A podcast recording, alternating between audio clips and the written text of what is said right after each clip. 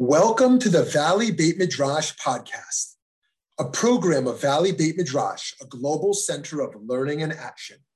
We're bringing you the best in diverse, pluralistic Jewish wisdom, all with the goal of improving lives in our global community. I'm Rabbi Shmuly Yanklowitz. Let's get started.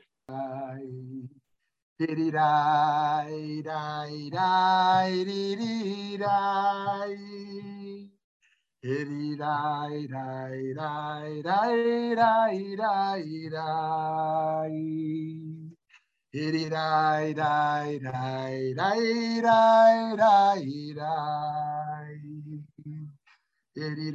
die die die die die die die. Itty die die die die die die. Ay ya da da da da da da ya na na na na da da da da da da da da da da da da da. Itty ay ya da da da da da. Ay ya da da da da da da da da da da da da da. Shalom, shalom, holy friends. It is great to see you. Thank you for being here and making my day. Thank you for making my day. It is wonderful to be here with you. Thank you so much. We are excited to be here at debate number 33. We've made it. We've made it. And this is a very important debate care for the vulnerable versus education. And the prism I want to look at that question through is what does every community need first and foremost? We're going to look at some interesting sources on this. But before that, let me ask you a poll question. What is more important in your giving to give directly to the others who need the most, so, to support education, or they are both equally important to me? Take a moment there. Okay, friends, here we go. Think about the last time you moved. Why did you move? Did you move for a job? Did you move for a nicer home or maybe a downsized home? Did, did you move to get into a specific school district? The Talmudic rabbis also thought about moving, and they had specific requirements or suggestions when one is looking to move. Consider this fascinating Talmudic passage in San, on Sanhedrin 17b. It is taught in a Breita. A Torah scholar is not permitted to reside in any city that does not have these 10 things. So they would say, don't move based on house quality or, or safety or on school district. Here's, your, here's the 10 things you need when you move.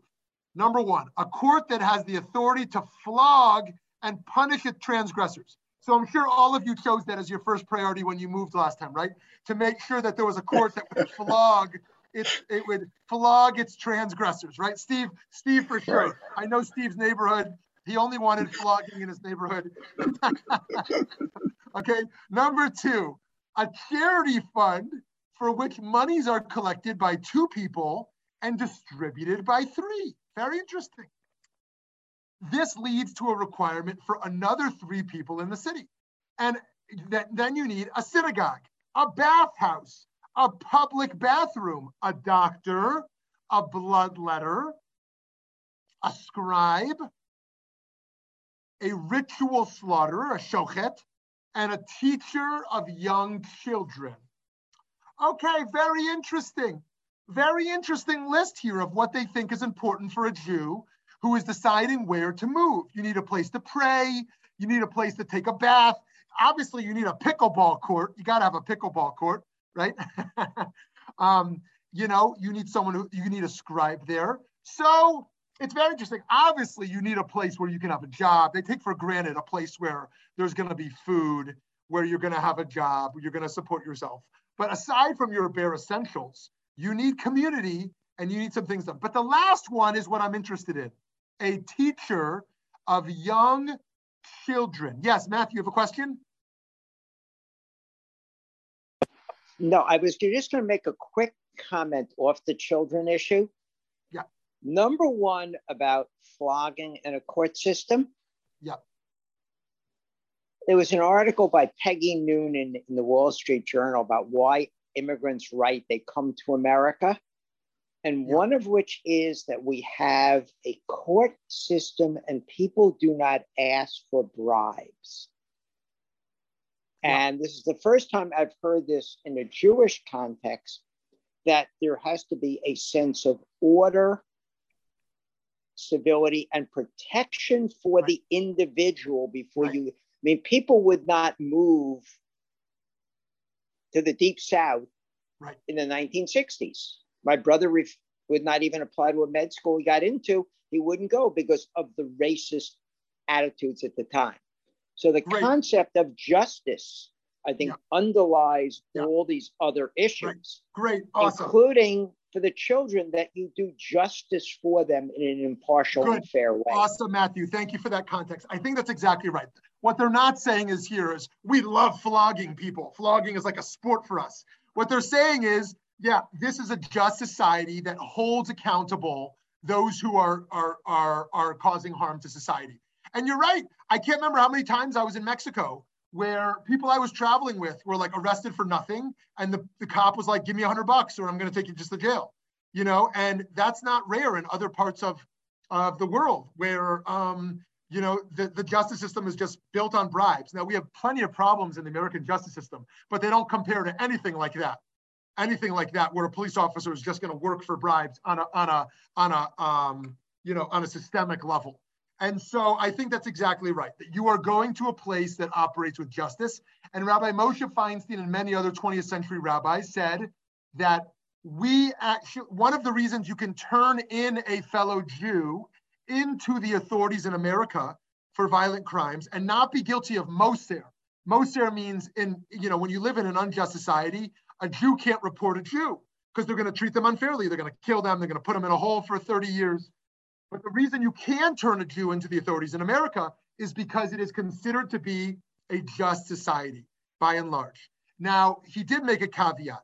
He said the judicial branch is considered just, but the criminal justice side is not.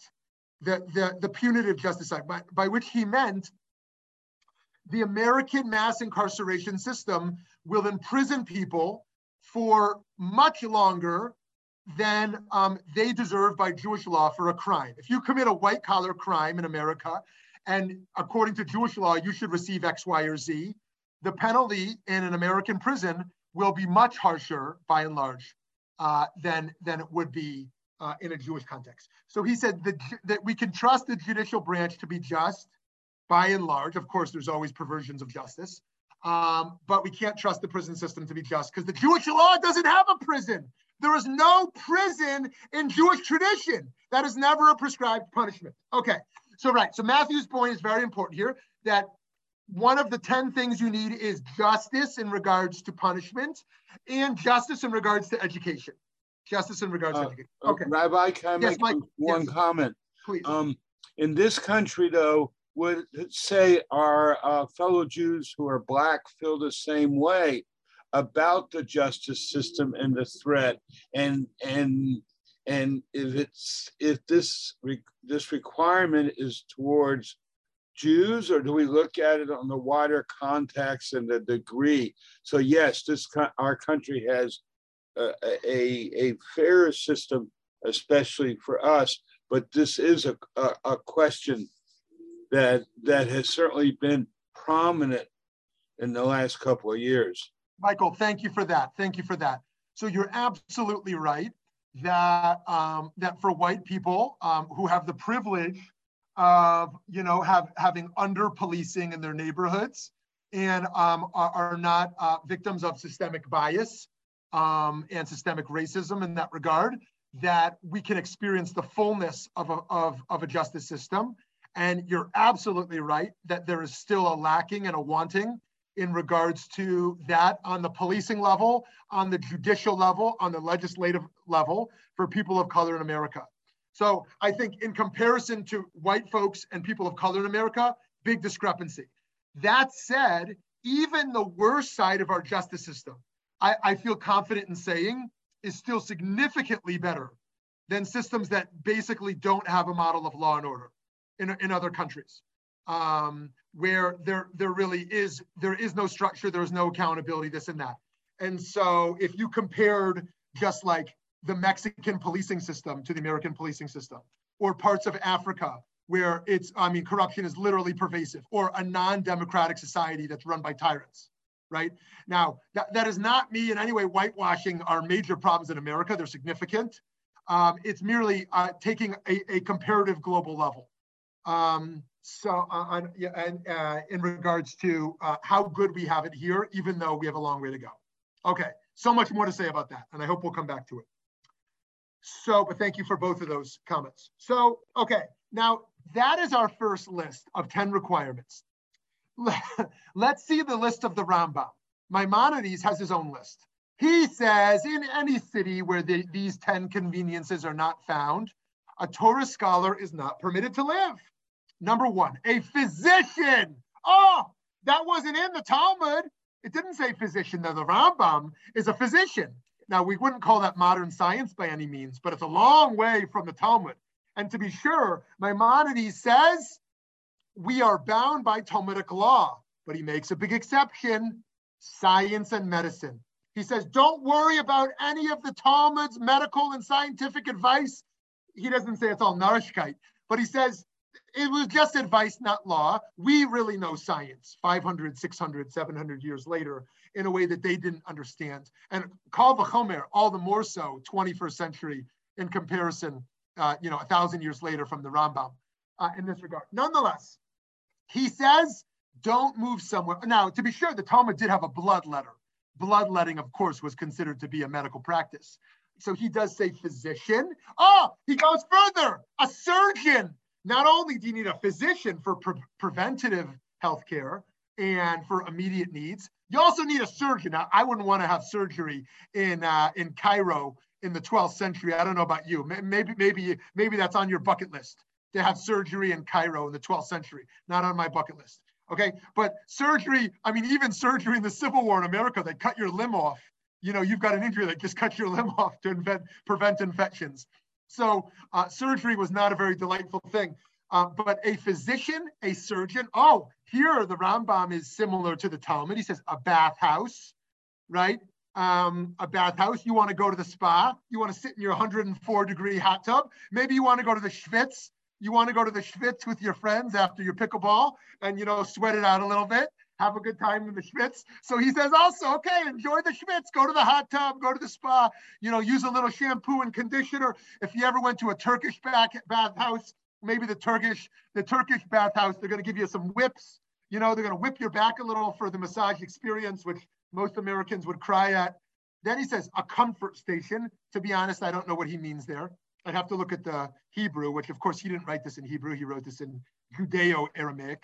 Um, but the comfort station, so I don't know what that is. Maybe one of you knows. Running water. Oh, running water. That's very interesting because in the global south today, this is still a major issue. The millions upon millions, maybe even over a billion, uh, I wouldn't be surprised if it's over a billion, who don't have access to clean water. Uh, in my time in various villages in the global south, they were still using well water. Um, yeah, comfort station is probably a washroom, Lauren. I think you're right.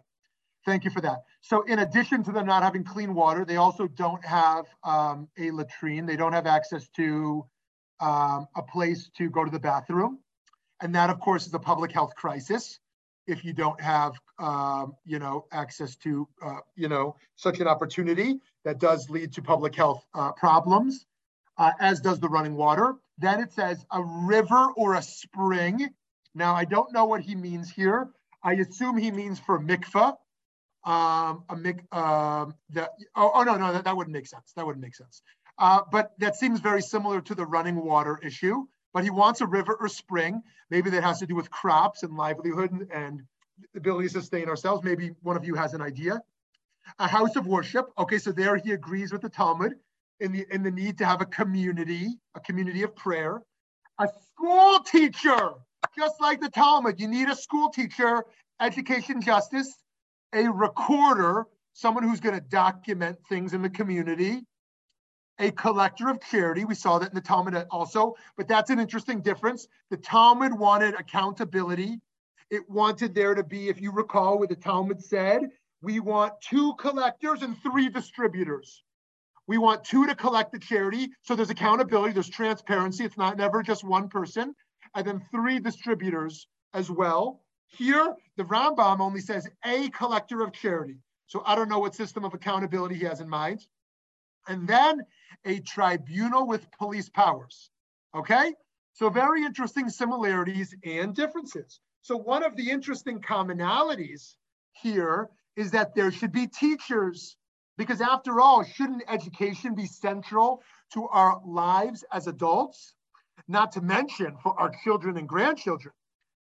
The Aruch HaShulchan, not to be mistaken with the Shulchan Aruch, very different, but similar, writes about when a newcomer to the community should be forced to pay off if they don't voluntarily. So let me be clear here. He says some things you do charitably should be voluntary. Some things that you do charitably should be forced if you don't do it of your own means. His name is Rabbi Yechiel Michal Epstein of the uh, very early 20th century, really late 19th century. And here's what he says over there. All who dwell in the city are obligated to give all city tzedakah funds. And as such, the sages said that whoever dwells in the city for 30 days can be forced to give tzedakah to the public fund with the rest of the community. Now, just a reminder, why 30 days? 30 days is also the halakhic requirement on mezuzah.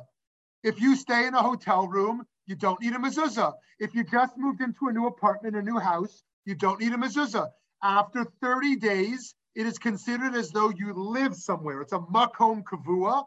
And after 30 days, that's when the requirement to put a mezuzah on your front door and beyond emerges. So too, after 30 days living in the community, if you haven't paid to help take care of the vulnerable in your community, the community can come knocking on your door, knocking on your door.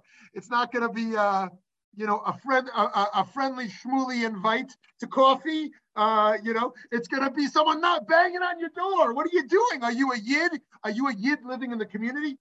If a person dwelled there for three months, they can force that person to to give to the food collective, the food collective. If a person lived there for six months, they can force that person to give to the clothing fund so that they can clothe the poor of the city with it. If a person dwelled there for nine months, they can force that person to give tzedakah to the burial fund so they can bury the poor and cover all burial needs with it. Oh, fascinating stuff here, friends. Wow. So we, what do we just learn here? We learn here that after 30 days, you can be asked to support the community. After three months, you can be forced to support the food collective. After six months, you can be forced to support the clothing fund for the asylees and the refugees and for the homeless and for people who need clothes. And after nine months, it's interesting that this, this categorization. After nine months, you got to support the burial fund because in those days, burials were expensive. But in these days, geez, what does it cost for a coffin? What does it cost for the, the tahara, the washing of the body? What does it cost for the plot? What does it cost for the plot? What does it cost for um, the clergy if someone's not a member of a congregation, they need someone to officiate or wants to officiate? What does it cost for everyone to fly into town if they're going to fly in and not do a Zoom funeral like they did in the good olden olden days, right? These are expensive things. Uh, expensive things. What does it cost to close up the whole, the home, the estate, whatever's going on here? This is, if you haven't read Erica Brown's book on on death, where she really looks at the at the at the at the cost of the funeral industry, it is worth looking at. Um, and, and it's a justice issue that has rarely been explored. The the exploitation. Now we live in a, a time of, of inflation. Now, inflation is real. It is very real.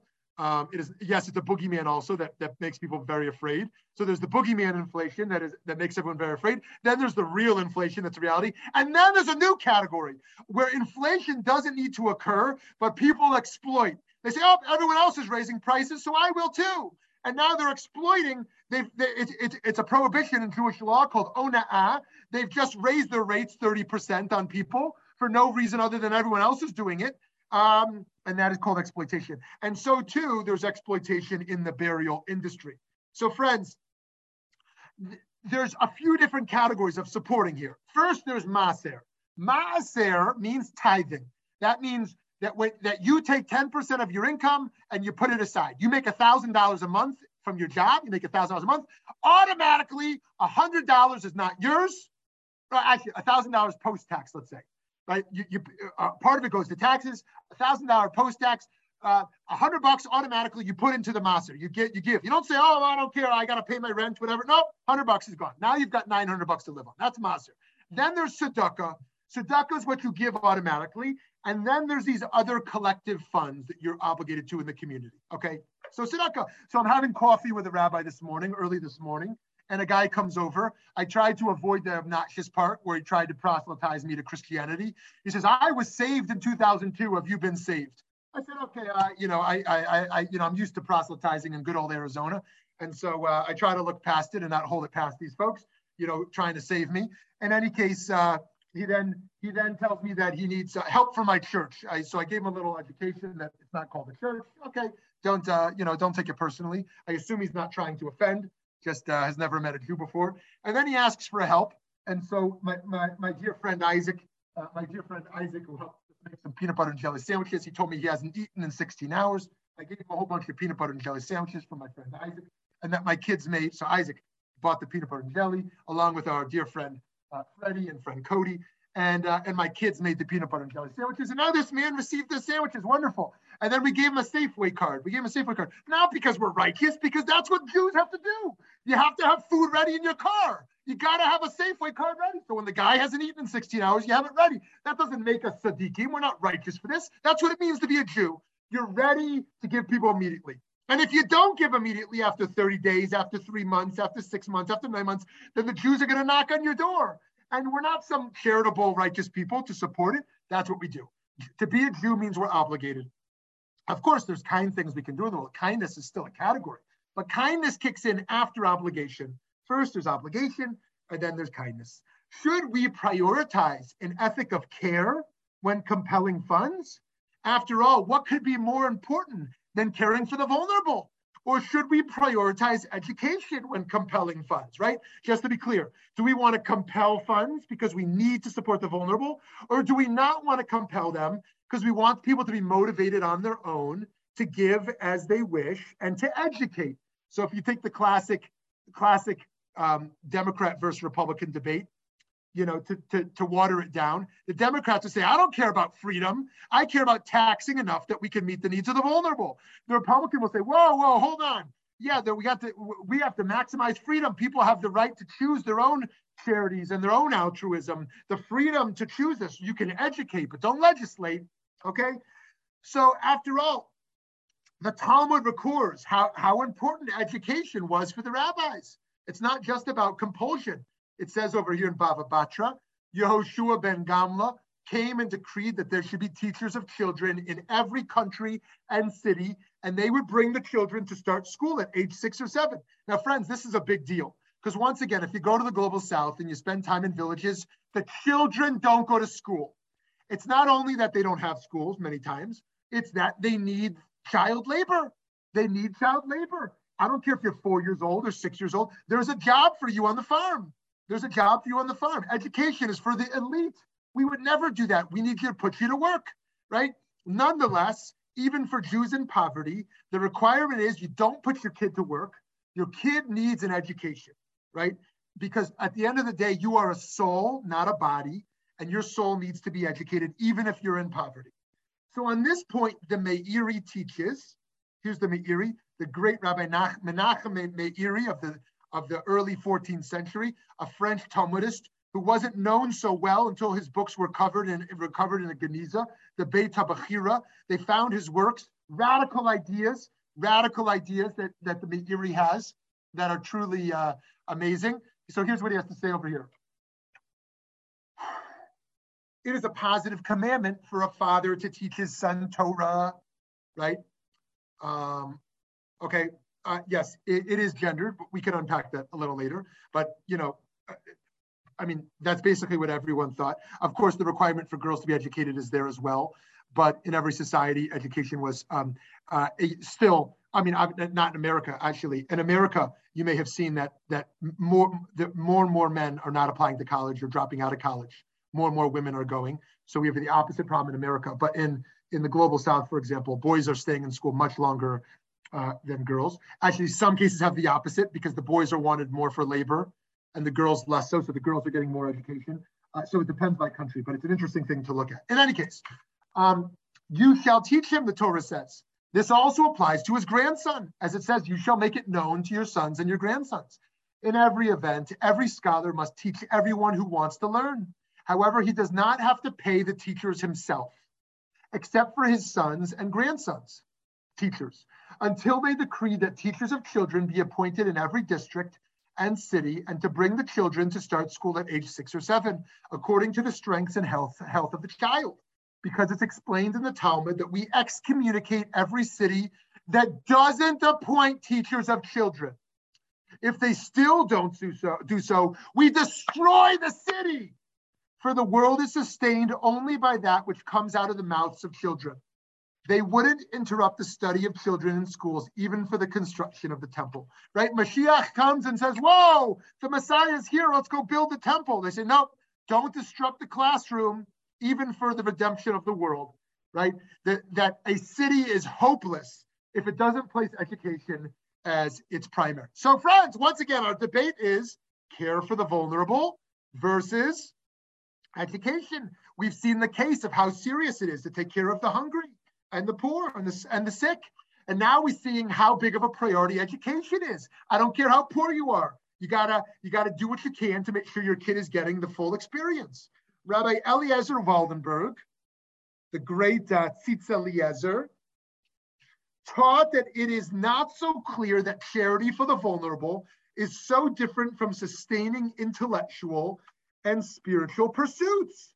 Oh, he wrote, the Maharam, a medieval Jewish commentator, allowed the purchase of books for study and lending with charity money. We can apply this to lending books to those who need them for study, for they are poor. And this is like providing spiritual sustenance, which is no worse than supplying physical sustenance to one who lacks it. So, very interesting.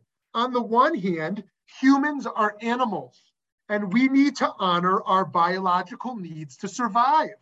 On the other hand, humans are fundamentally meaning makers that transcend our animalistic instincts as Viktor Frankl taught so proudly, we need meaning to survive. Rabbi Jonathan Sacks wrote about the passing of the golden age for Spanish Jewry. In 1391, the Spanish equivalent of Kristallnacht, right? We don't talk about Sephardic Jewry pogroms. When we talk about anti-Semitism in American Jewish life, we normally give it from an Ashkenazic perspective about the Shoah and you know the Christian massacres of Jews throughout the centuries and the pogroms and the Crusades. Um, but if you look at the Sephardic world as well, the 1391, the Spanish equivalent of Kristallnacht occurred from the day of destruction of Jewish businesses and the murder of Jews until their full expulsion in 1492. Jews lived under harsh persecution. They lacked basic rights and were constantly pushed to convert to Christianity by the sword. Some pretended to convert. They were called conversos while others tried to survive while resisting. Here's how Sacks explains it in his interesting article in 2009. We also ordain that every community of 15 households, householders or more should be obliged to maintain a qualified elementary teacher to instruct their children in scripture. They shall provide him with sufficient income for a living in accordance with the number of his dependents. The parent shall be obliged to send their child their children to that teacher, and each shall pay him in accordance with their means. If this revenue from the parents should prove inadequate, the community shall be obliged to supplement it with an amount necessary for his livelihood in accordance with the time and the place. Until modern times, there was no parallel to this Jewish insistence on education as the fundamental right and duty of every person, every child, nor was this an innovation it goes back to the dawn of Jewish time. God says to Abraham, For I have chosen him so that he will instruct his children and his household after him to keep the way of the Lord by doing what is right and just. Abraham was chosen to be a father and a teacher. In two of the key passages of Jewish faith, the first and second paragraphs of the Shema, Moshe places education at the heart of Jewish life. Teach these things to your children, talking about them when you sit at home and when you walk along the road, when you lie down and when you get up. Consider how essential education has been in the United States, fast forwarding centuries. A fundamental Supreme Court ruling in 1954 leads, of course, the Brown versus Board of Education of Topeka, this landmark ruling around segregation. Education is perhaps the most important function of state and local governments. Compulsory school attendance laws and the great expenditures for education both demonstrate our recognition of the importance of education to our democratic society. It is re required in the performance of our most basic public responsibilities, even service in the armed forces. It is the very foundation of good citizenship. Today, it is a principal instrument in awakening the child to cultural values and preparing him for later professional training and in helping him to adjust normally to his environment. In these days, it is doubtful that any child may reasonably be expected to succeed in life if he is denied the opportunity of an education. Now, um, now, friends, this has to do with college as well. The reason high school became free in America was because it was deemed necessary to survive in the workplace. So too, today a college education is by and large deemed necessary to survive in, in the broader workplace to have live off a living wage. Um, of course, there's some exceptions where an employer will um, uh, an employer in a, in a, in a serious position will, um, will break ranks and really value a person beyond that degree. But by and large, um, this is one of the cases why uh, college education ought to be made uh, ought to be made free as deemed necessary. Education is so important that it is a basic right to which all should have access. For some, this is obvious. Here's what Obama said in 2011. or, or no, no, not what he said, described about it. Describing education and, and and education equality is the civil rights issue of our time, President Obama called Wednesday for a renewed effort to eliminate the achievement gap between African American students and others. He said too many of our kids are, drop, are dropping out of schools. Mr. Obama told a mostly Black audience in the ballroom of the Sheraton New York Hotel in Manhattan. That's not a white, Black, or brown problem. That's everybody's problem for a healthy democracy, for a, a healthy economy. Okay, friends, to conclude here, Today, if faced with the opportunity as a philanthropist to save lives directly or save lives through education, which would we choose? Would we choose humanitarian relief since it's urgent and direct? Or would we choose education since we can only pull people out of perpetual poverty and solve social problems with education? And how can we sustain the values that even ensure humanitarian relief is a conversation about education? Just as the Talmud emphasizes both, we too, thankfully, need not choose. Individually and collectively, we can and must invest in both. Okay, friends, I would love to hear from you. Hi, Rabbi. This was, uh, thank you so much. This has been an amazing, amazing topic. Um, forgive my lack of knowledge on uh, the institution's prior, uh, like Jewish organizations' priorities of education versus um, vulnerabilities, you know, providing uh, resources to the vulnerable. What have you seen in American organizations, big ones like the Federation, the JCC? Where have you seen big Jewish American organizations prioritize their finite resources on that subject, the vulnerable, the vulnerable versus education? Oh, oh, what a great question, Eric. You're right, because when we think of the collective fund as we're discussing it today, it's a little bit outdated because we don't have a center of American Jewish uh, life anymore. I can't speak about Canadian Jewish life and the trends there. Maybe Lauren will speak to that. But in American Jewish life, uh, the, as, as the federation system has been on the decline for many years now, uh, it used to be kind of the central pot where Jews didn't know what to do. They didn't know how to be philanthropists. They didn't know what the organizations were doing. They said, oh, I'll just give the Federation and they'll distribute it everywhere it's really needed to the schools and to the seniors and to the vulnerable. And more and more Jews don't want to do that. Number one, they are more connected to the organizations. Number two, they have their own priorities. Number three, they might not trust those federations. Um, they might not trust how large the overhead is. They may not trust the prioritization or a whole host of other reasons why that system is on the decline. Um, and, uh, and they might have their own donor advised fund rather than, uh, than go through something as, as such. Of course, there's many still today who don't wish to participate in making those decisions or don't know how to make those decisions. And so they go through a system. Nonetheless, if you look at that, I think there's there's a few different ways to look at the question of how is this working today. You can look at the state of Israel, because to some degree, the state of Israel is kind of like a collective Jewish fund. And how do they think about spending on security? How do they think about the vulnerable? How do they think about the education system in the state of Israel?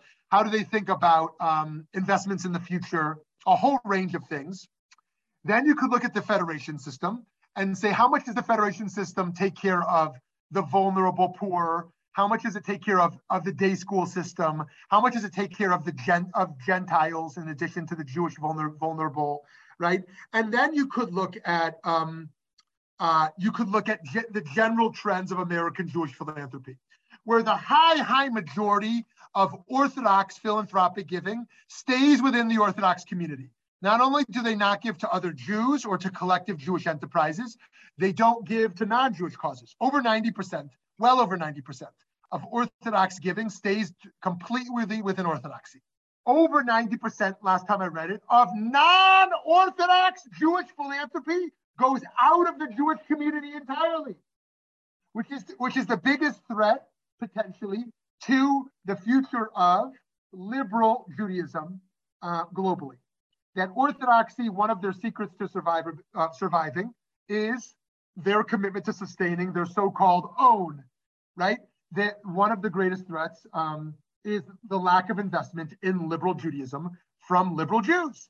Um, and, um, you know, liberal Jews want to give to hospitals, they want to give to the opera, they want to give to their local food bank, all, all worthy causes, but they're not as interested in giving to, uh, to the local Jewish causes by and large uh, due to the, the heavy assimilation rates in liberal Jewish uh, America. And so um, I think it would vary state by state, city by city, country by country, in regards to where is there more of an investment in the school system and where is there in the vulnerable in, in the vulnerable. But by and large, I feel very confident saying that um, actually I don't want to say that. The trends are too diverse.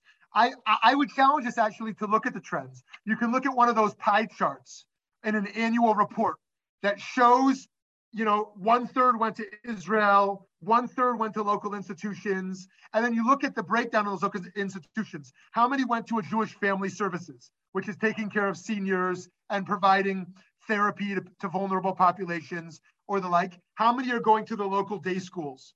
Um, and you can get a breakdown of kind of where we're investing in education versus the vulnerable. And I think it would be a fascinating case study.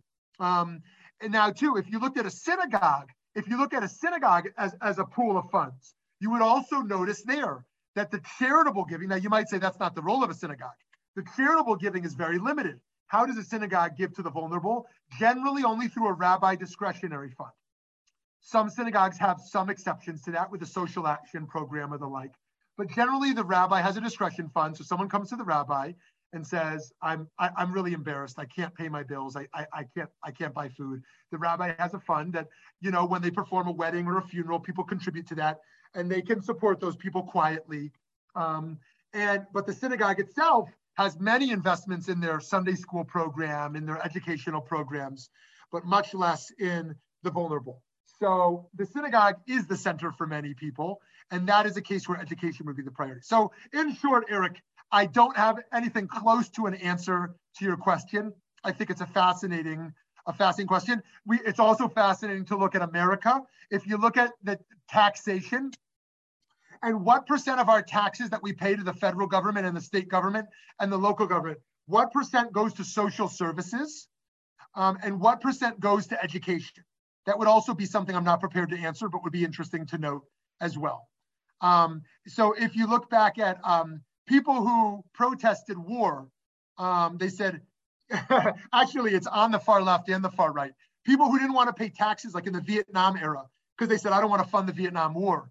Um, you know, um, uh, that was interesting. If you look at what percentage of taxation was actually going to that and what was going to social services, it's an interesting calculation. And then if you look at the far right today, who doesn't want to pay taxes because they don't want to pay the social services, um, and what percentage is going on there versus the percentage they might agree with that goes to security. It's an interesting, uh, it's an interesting and understudied phenomenon. So, anyways, Eric, I have, I, I, I'm totally ill prepared to answer your question, but if you do the research, I, I, I, I hope you'll share with us. Okay, I see Lauren has a hand up. Yeah. Oh, to, to quickly answer in Canada, so Cana- there used to be Canadian Jewish Congress, which was an umbrella organization, and it helped towards funding schools. Quebec, however, is our one province in which the secular studies of the Jewish day schools are covered. So it doesn't cost as much to send your kids. Um, Toronto Jewish Federation does give money to the schools, and they also help a little bit with giving money to people who really can't afford it. But it's horrifically expensive to send your kid to day school, we have all kinds. Anyway, so I was just going to say, like, the Jewish education very important. Too too many Jewish children receive none, and it's so important that they learn Hebrew. Very important for the connection to Israel, so that we maintain our language, and they need some kind of background in Tanakh and Midot and all that. But I was also going to say with a secular education, a great way to keep someone down is not to give it to them. The Haredim in Israel do not give their children a secular education. In this way, they keep their kids dependent on, on, on the rabbinical um, hierarchy that way, the kids can't work. They sit and study in yeshiva their whole life. It's tragic. Um, here in Canada, there isn't good education, and the schools are in terrible condition on um, First Nation reserves, and that's a shunda. And you know, when I think in the U.S. in poor neighborhoods and black neighborhoods, they don't get the same kind of education that right. you would get in a wealthy right. white neighborhood. Right. So you know Thank it's you, it's vital to maintain an equal society and a fair society Thank you. Yeah. So both on the Jewish educational front, you make a great case there, and also on the on the on the secular front and the equality of education. So uh, excellent. Thank you. Yes, Michael Kronenfeld and then Steve Shobin. I think you got to look at this question in the context of Jews in this country. Self identity is how separate they feel from the wider society. And I think there's so many signs that of that the, that there's probably not this identity. Look at the rates of inter interfaith marriage. Look at the the number of uh, of Jews who consider themselves secular Jews, and so I think that that that what we're talking here about funding and things like that is a symptom of what is a, well, a symptom? It means it could, you know, that it's negative, but the basic question of is self-identity of Jews as individuals and as groups that they consider significant in their own perception of the community they're a part of. Yeah, amazing, amazing. Thank you for that. Thank you for that. And I think one of the reasons we see uh, at Valley Beit Midrash, for example, um, the education of the next generation is so important is not only for Judaism's sake alone, the survival of Judaism, survival of Judaism, um, but also that Jewish values survive, that, that, that the value of education itself survives. As we saw historically, this was a major insight. This idea that every child should has the right to education. We, this this is a this is a 20th century phenomenon in America, as we saw with the Brown versus Board of Education, this equality of education. But that's that's millennia old for Jews, and so in addition to Judaism surviving, the notion that Jews are responsible for society, uh, that's surviving as well. So yeah, so Michael, thank you. I think that you're right that the that our, our ability to create a just society is intertwined with our ability to to fight off uh, assimilation. Um, so that's an excellent point. Yes, uh, Steve, we'd love to hear from you. Um, this this is on a smaller, non-global scale Uh, my kids often say to me, Dad, we can't volunteer like you do or, or give money. Uh, how, how, can how can we help the vulnerable and and uh, people who are disadvantaged? And I say th- there are three things you can do all the time. One is listen. Number two is smile. Smile is so validating and so empowering. And number three, you can say a person's name whenever whenever you're interacting with that person. So that's my non-global Steve only thing. Uh, and I do believe that people are vulnerable and they are not educated, but I and, and, and, and forgive me if this is selfish, I don't want anybody telling me what I have to do to make people less vulnerable and how to educate them. And um, I, I think maybe it's it's my constant uh, bullishness, but I think people are intuitively compassionate and willing to reach out. And all you have to do is give them a little jab, and they'll be right there. Yep. So yep. That, yep. beautiful. Okay, wonderful. So, so Steve gives us many inspiring ideas here, and one of them is we need not bifurcate our lives into self and here's my little volunteer window. I'm going to go on Sunday and do something volunteering for an hour. I mean, it's nice to do and we should do it. But the opportunities to be charitable are all around us all day. Saying someone's name, listening, being respectful, being kind. It need not be in a bucket one hour a week where I donate money or donate time. Our ability to be charitable, to be loving, and to be kind can uh, permeate throughout our lives and throughout our days. And that shouldn't be diminished. Some of us may be philanthropists. Some of us may have significant time to volunteer. Some of us don't have the time or don't have the funds to do that on a big level. But every human interaction is an opportunity to build someone up, to raise someone up, to have them feel heard, to have them feel seen, to have them feel valued. And, um, and those are all around us. And boy, would that heal society if we could do that. So, Steve, thank you for that reminder. Okay, who have we not heard from here who also wants to jump in?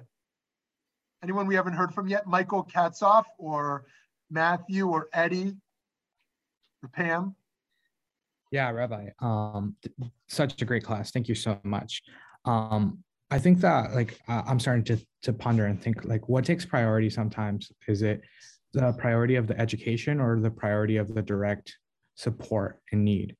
So um, uh, something that like brings in, um, to mind for me is uh, I remember when we first started helping our unsheltered community, we first started doing it with masks because we were trying to educate people about the pandemic.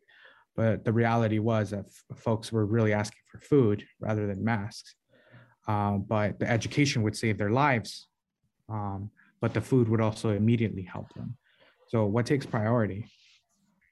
Beautiful. So, so Eddie, what I heard you say there was um, do we continue to prioritize what they're asking for or the education side? Because part of what education is in that regard is I, I, would never say it's telling what people what they need. But if someone doesn't have access, to example, for the public health uh, knowledge around vaccination or masking, right? What does it mean to do that? And you give people what they're asking for versus what we think they need. That is a great question. And Eddie, um, what's your leaning on that? I think that there's a healthy balance of doing both. Um, and I think that that's what I love about what we do here at, at VBM. Um, we're able to educate folks uh, with our homeless uh, outreach program here. We're able to educate them and provide food. So we do a little bit of both. But I think that like my question goes like a little bit farther. Like, what's what's like the morality of what we should charge in first? Awesome, awesome. I love it. I love it. So um, yeah, so I do think that. Um, that um, that our basis can be, um, as you know so well, um, to listen to people and and respond to what they need rather than tell them what they need, and um, and that's really significant because for a long time, people of means told people without means what they needed um, rather than listened and responded to, to their needs as, as they articulated it. And um, that that's that hap- happens on a micro and macro level. On a macro level, it happens with how foreign aid is given um, and the dictating of wealthy countries um, and what they're going to give. Now, on the one hand, if they're going to give it, they you know they they should have the right to um, to decide what they're going to give to. On the other hand, you know what does it mean for them to dictate those priorities and engage in some potential potentially uh, you know uh, uh, uh cultural imperialism? So too on the philanthropic level, uh, one to set their own philanthropic agenda is very powerful and beautiful. On the other hand, not to respond to people themselves and what they're asking. All the more so when there's a big uh, uh, um, uh, um, uh, disparity between who the giver and the receiver is. What would it look like, again, for men to tell women what they need, you know, or for white folks to tell communities of color what they need? And so I do think um, that there is a role for education as it plays out um, with communities that haven't had access to that. I think public health is a great example, like condom use. Like, what does it mean to have safe sex education in communities that don't have access to that, or public health education? Many projects I've done in the global south were about safe sex education, um, uh, you know, you know, and the like. Um, and yet, at the same time, um, to really respond on a grassroots level to what people say they need most urgently. But it's also very hard because if I ask my child what they need, right, and of course I'm not, in, I'm not, I'm most certainly not in, uh, infantilizing, you know, people in poverty. But just to use this as an example, if I ask my child what they need, they're thinking about today. Here's what I need today. Whereas someone who loves them, I want to think about what they need in a year from now and 20 years from now, you know, long term. So too, a community in poverty is going to think oftentimes what they need today. And we want to think about their public health a month from now and their education a year from now, long term. So it is a difficult role to play, how to respond to someone's demands for now versus our care of them in the long term. Yeah, Matthew, were you about to jump in? Last question. Oh, you're on mute still. I know the mo. It says that th- the three most popular phrases you're not supposed to say in 2022 anymore because they've been worn out. One is pivot. You can't say, "Oh, we're pivoting." That you know that's an overused word. You also are not supposed to say you're on mute anymore because that's an overused phrase of 2021. Everyone is sick of hearing you're on mute. So I'm not I'm not going to use it anymore. I'm going to make up a word like like people say Brandon, Brandon. You know, go Brandon is it like this new? Uh, I'm not promoting go Brandon, but so no, I was I was I was driving before, so I put the phone, I take it off video and put it on mute. Okay. Because I it's I can listen to you. This way, I'm less inclined to crash the car and cause damage to someone. But now Good. I'm done driving. Good calculation. Good calculation. Good. And now it's a reminder that instead of saying you're on mute, my new phrase is going to be, "I'd like to hear you." I'd, I'd like to hear you is going to be the, my articulation of, of the moment. So, Matthew, did you want to say something or no? No, no. I just thought it was a fascinating issue when, especially balancing the needs of today versus a donor's belief in a longer term issue. Yes, yes. Great, and, great, and, and, and this and that's a, that's a fascinating point that Matthew's raising here because, I mean, what would it mean to be a charitable giver without a vision, right? You need to cultivate your your vision and and to cultivate your legacy, not for the sake of legacy, but because you want to put your moral values to practice. But what does it also mean to be a giver with humility? That says, you know what, I don't have to dictate every stipulation on how this money is used.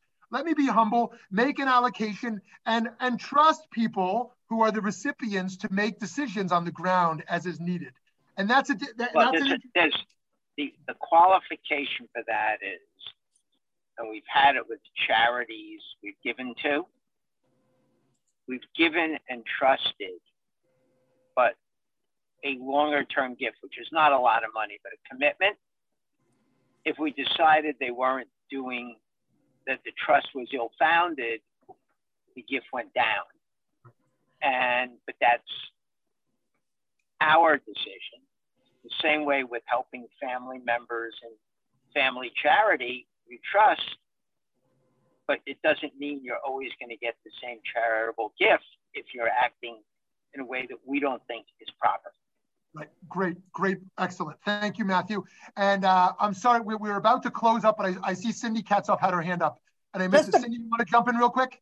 Yeah, I have a very quick question. I live in Milwaukee, but I, I have a house in Scottsdale. I'm coming in, and I'm just wondering if next week, if there are any volunteer opportunities that I could participate oh, in. Oh, wonderful! From the Haliga, from the holy Wisconsin to the holy Scottsdale. wow! And already want to roll up your sleeves. I love it. We've got a million opportunities for us for you. So please reach out, and we will plug you in into all kinds of ways of. of so of, who should I contact? Okay, so, um, you know, um, uh, Pam and Eddie, if you want to, oh, there you go. Eddie just put an email on the side. You could reach out. Okay, got it. We'll, we'll, plug you in. Oh. And boy, boy, does Wisconsin lose out on their volunteering time when you're here. Friends, I want to wish you a beautiful day. I want to wish you a happy new year, but not only a happy new year, a happy new year that channels towards towards love and kindness as it does for all of you. And I want to tell you that our debate 34 next week is a very special one. It is on individual versus the collective. Jewish thought on the individual versus the collective. Sending love and bracha for a wonderful day. Thank you very much. Wonderful lecture. Goodbye. Thanks for joining us for this episode of the Valley Beit Midrash podcast. Remember that you can join our email list at valleybeitmidrash.org to stay up to date on new programs, learning opportunities, and more ways to stay connected.